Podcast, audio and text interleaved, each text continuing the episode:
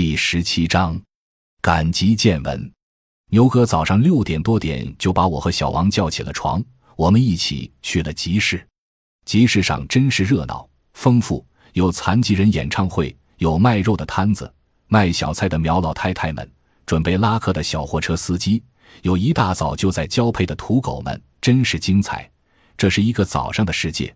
包含各种毫不相干却又一起汇聚在这个偏僻小镇的人和物，每个人每个动物都揣着一颗平常而又忙碌的心，在这街面上演绎着自己早晨的生活。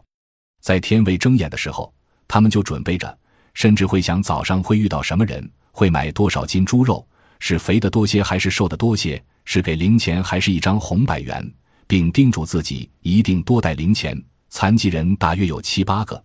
每人唱完一首后，就会有三四个分头拿着钵子、塑料桶走向肉铺、摊位、菜贩、面包车司机，还有路人要钱。